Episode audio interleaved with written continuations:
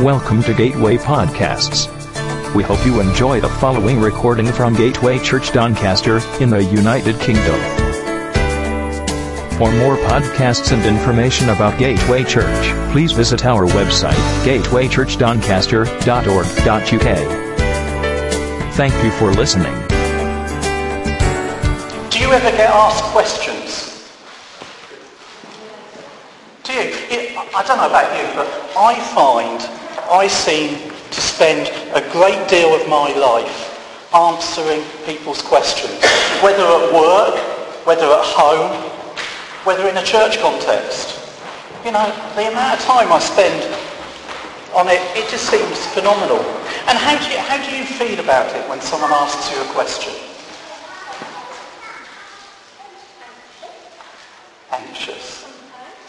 Yeah. Because how do you feel if you can't answer it? Do you feel comfortable with that? Or does it make you feel uncomfortable? Does it put you under pressure? And what about those questions that you don't want to answer? Maybe, you know, you don't want to quite answer that because it's not what you want to say to that person at the moment. When people ask those awkward questions, you know, they normally start off with, go on, you can be honest. How do you feel about this? Over the past few weeks, we have been looking at the questions that Jesus asked people. And we've realised that they were often asked not because he wanted to hear what the answer was, but because they made people ask questions of themselves. And I think it's fair to say that as we've looked at them, they make us question ourselves as well. Last night, um, Wenna and I were invited out for a meal at someone's house, we won't embarrass Sue and Gary by telling you who it is, but um, we, we went round there for a meal and we got asked one of those questions. Do you fancy trying something a little bit exotic? a bit unusual. Something that pushes the boundaries a bit of a starter beyond even sushi. Well, it's one of those questions, what can you say? As a guy who eats curry and likes it so that it brings out the water on the top of your head as well as everywhere else, you know, what can you say except yes? So a little, a little urn, I don't know quite what to call it, it was a, a tureen, was, was put on the table in front of us with a lid on it. And, uh, and Sue said, come on then, have a look in there. And I said, well, what is it? And she said, no, no, have a look. It's quite unusual. And so actually Wenna reached forward and lifted the lid. And I saw her visibly pale. Inside was a raw fish head. Now, it was a joke.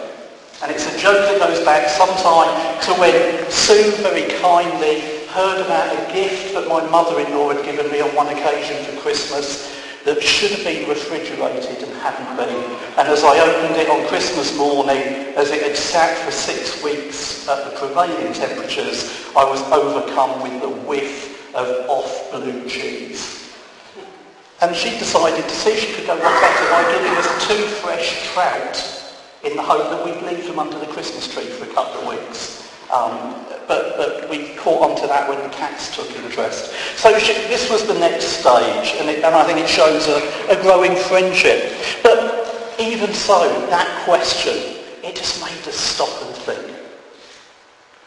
And this week we're going to look at another question that Jesus asked. And this is the one he asked the rich young ruler. And you can follow it if you want to in Mark chapter 10, starting at verse 17.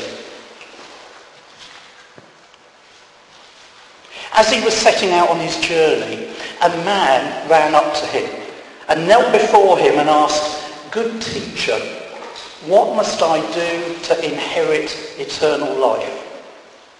And Jesus said to him, Why do you call me good?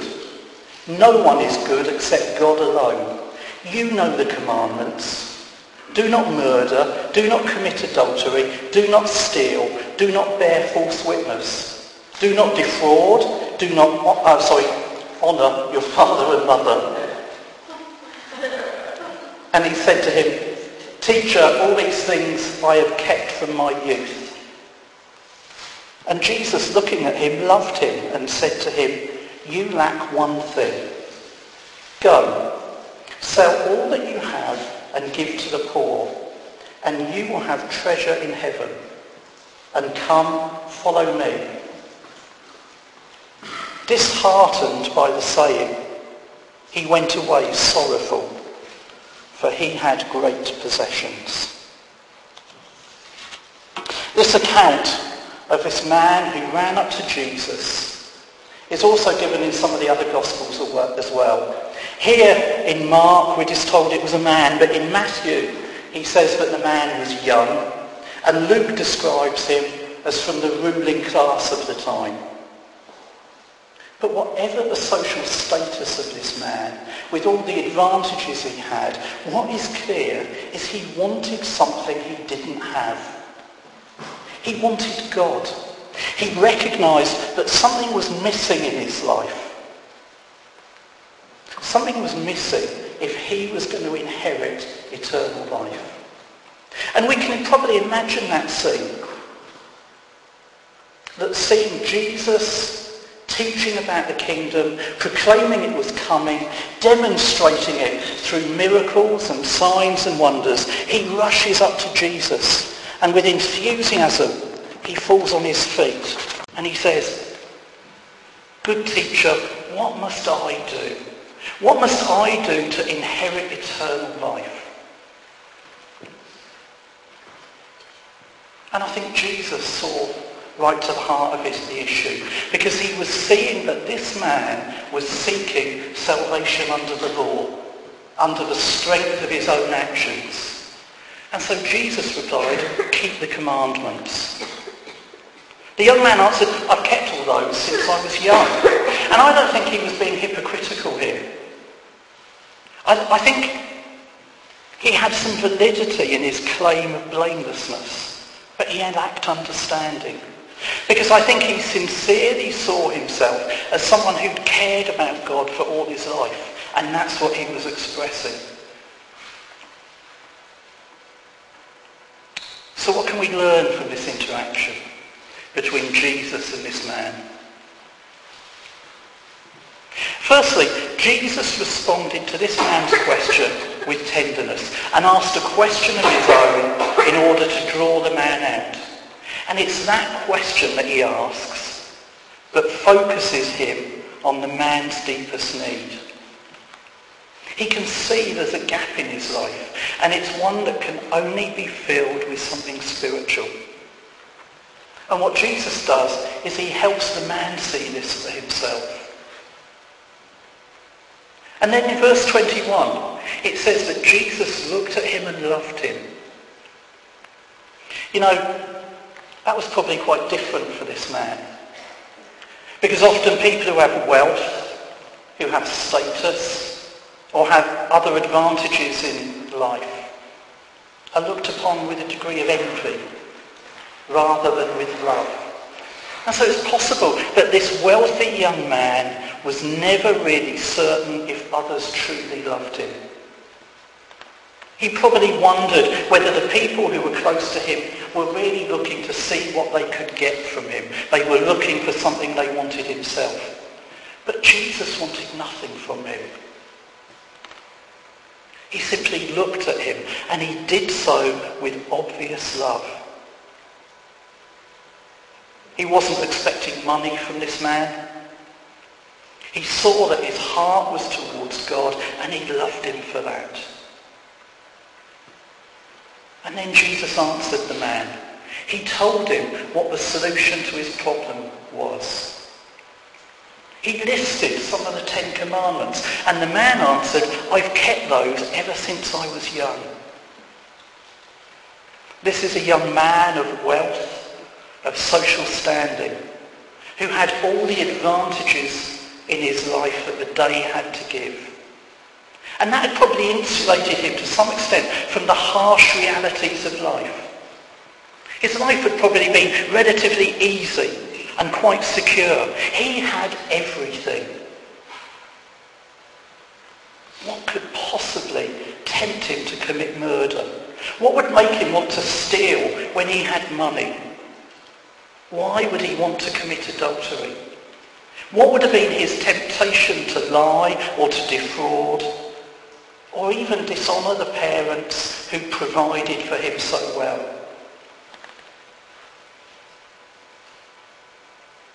Why did he look at the commandments? To understand that, we need to just remind ourselves of the purpose of the law. In Romans 7, 7, Paul writes, Yet if it had not been for the law, I would not have known sin.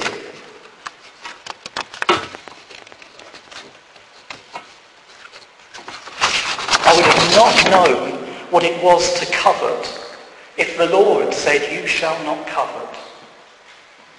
In other words, the law was given to us to make us aware of when we do things wrong. The law wasn't intended to stir up in us some sense of accomplishment like it did in this young man. Rather, it's a mirror of God's righteousness. It makes us see how far short we fall from God's standard of perfection.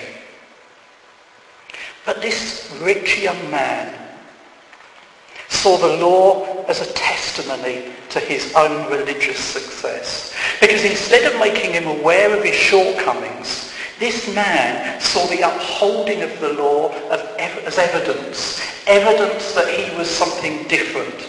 Evidence that he was special. And so Jesus told him to do something that would place an even greater demand on him. Because this young man needed to discover his own inadequacy if he was really and truly going to know God. And so Jesus said to him, go.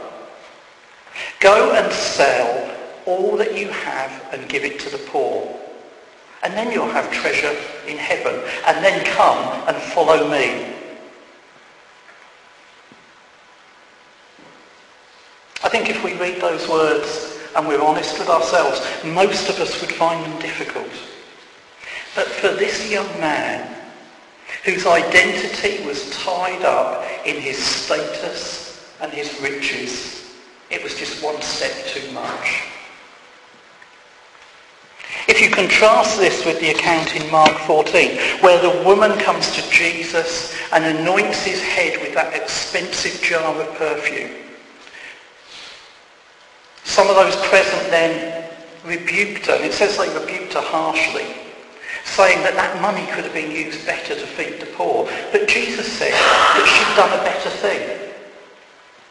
So what we see is this is not about giving away wealth. The New Testament does not teach that all wealth should be given to the poor. But this young ruler's money had insulated him from reality. And what it did was it prevented him from seeing his true self. He needed to get rid of that cocoon that was around him, that cocoon of security, so that he could find his own inadequacy, his lack of trust in God. And so Jesus said, give your money to the poor. You know, we have to be careful we don't fall into the same trap as this young man. Because we have so many ways of giving today without getting personally involved. You know, if you wanted to, you could sell everything. You could write a cheque and you could give it to some charitable organisations so that the funds would be used to provide for the poor. But it wasn't like that in Jesus' time. In Jesus' time, there was no banking system that you could anonymously deposit money into.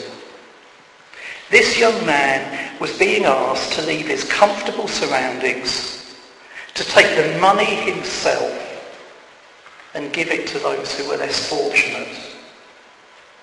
And I don't think the point was that he should deprive himself of his money, but actually that he should start to interact with the poor, get to know them, and find out about a whole new world that he had previously avoided. Jesus was in fact saying, walk with the poor and then follow me. That's the instruction this young man received. And he realised the difficulty of what was being asked of him. I don't know about you, but I, I can see something good in this young man. He was hungry for God. And that's something I feel at times. I feel a hunger for God.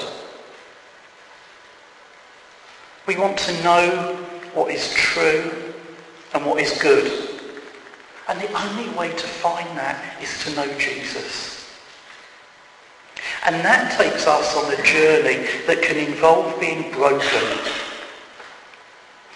Taking us to the point where we have to reach out to him just like a beggar, desperate for help.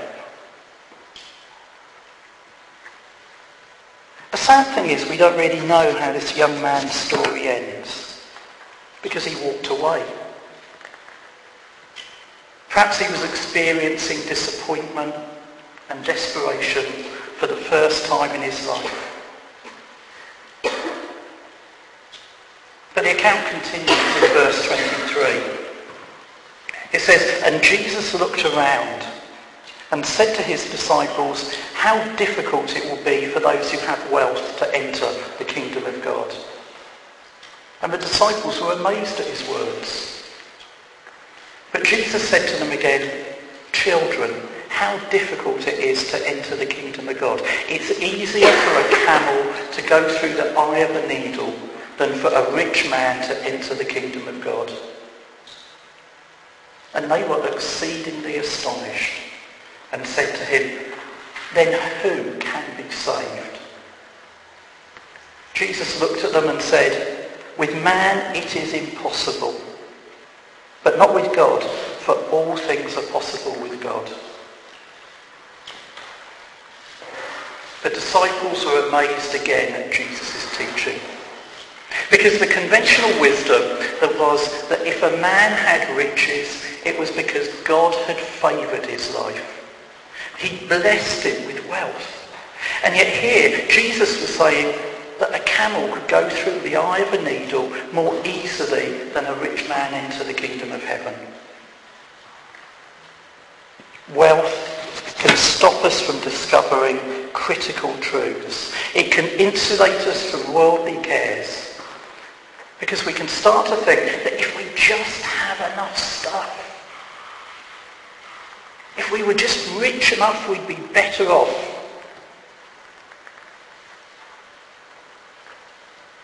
But the real truth is, it's a life that's under a struggle and anxiety that makes us most willing to call out to God for help.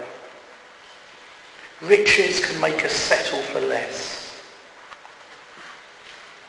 In his, in his book, The Weight of Glory, C.S. Lewis put it like this.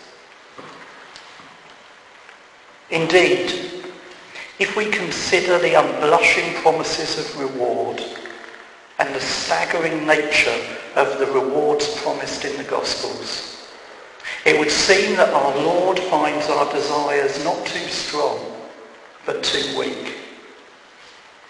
We're half-hearted creatures, fooling around with drink and sex and ambition when infinite joy is offered to us. Like an ignorant child who wants to go on making mud pies in a slum because he cannot imagine what it is to be given the offer of a holiday by the sea. We are far too easily pleased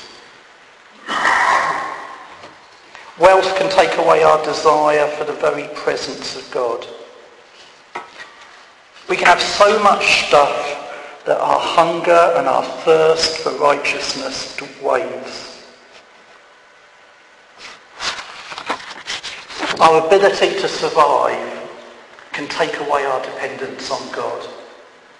I know personally that for Morwenna and I, it's been in the times of real hardship that we have seen God's provision most.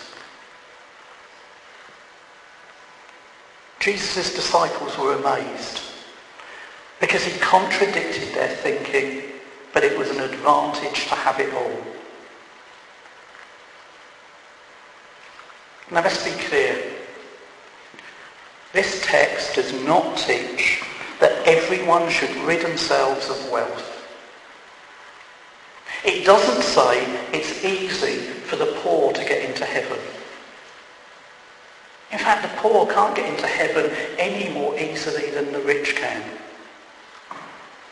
But where they have the advantage is they're more likely to realise their need for God and their inability to please him on their own. You know, God demands a great price for access to his presence. It was a price that only Jesus could pay. And we've sung about that this morning as we've looked at the cross. We can't earn God's favour. We can only receive it as a gift. That's his grace towards us. With man it is impossible but all things are possible with God. Who will get into heaven? Who can please God? It's impossible. No one can do it in their own strength.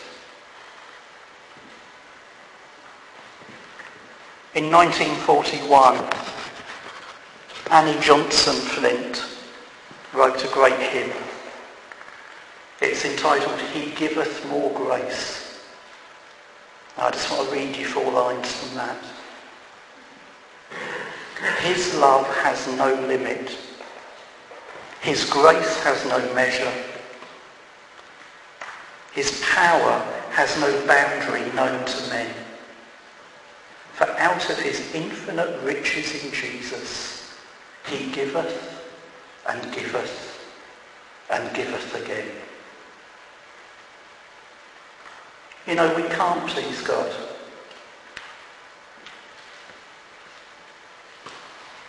But because it pleases God to give, he gives and he gives and he gives again. There's a word to the song that we sing more often and uh, it's already been quoted once this morning. Lord, I'm grateful, amazed at what you've done my finest efforts are filthy rags. But I'm made righteous by trusting in the Son. I have God's riches at Christ's expense. Because it's grace. There's nothing I can do to make you love me more, to make you love me less than you do. And by faith, I'm standing on this stone of Christ and Christ alone. Your righteousness is all that I need because it's grace.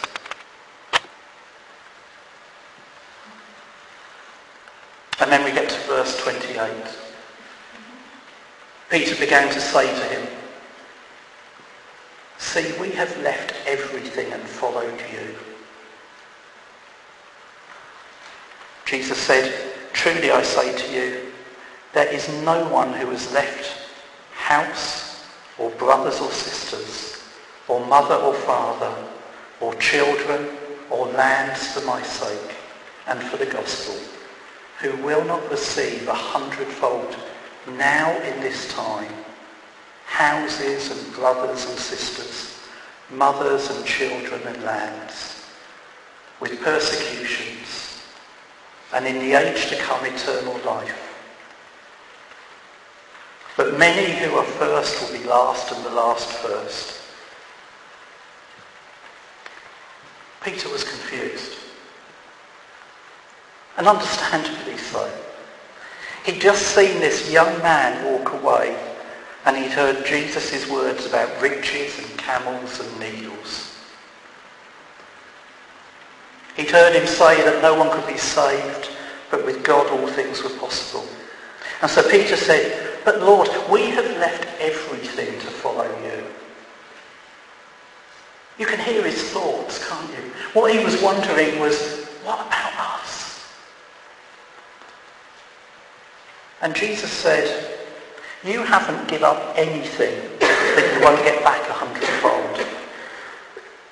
You know, every one of us has more family in Christ than we have apart from him.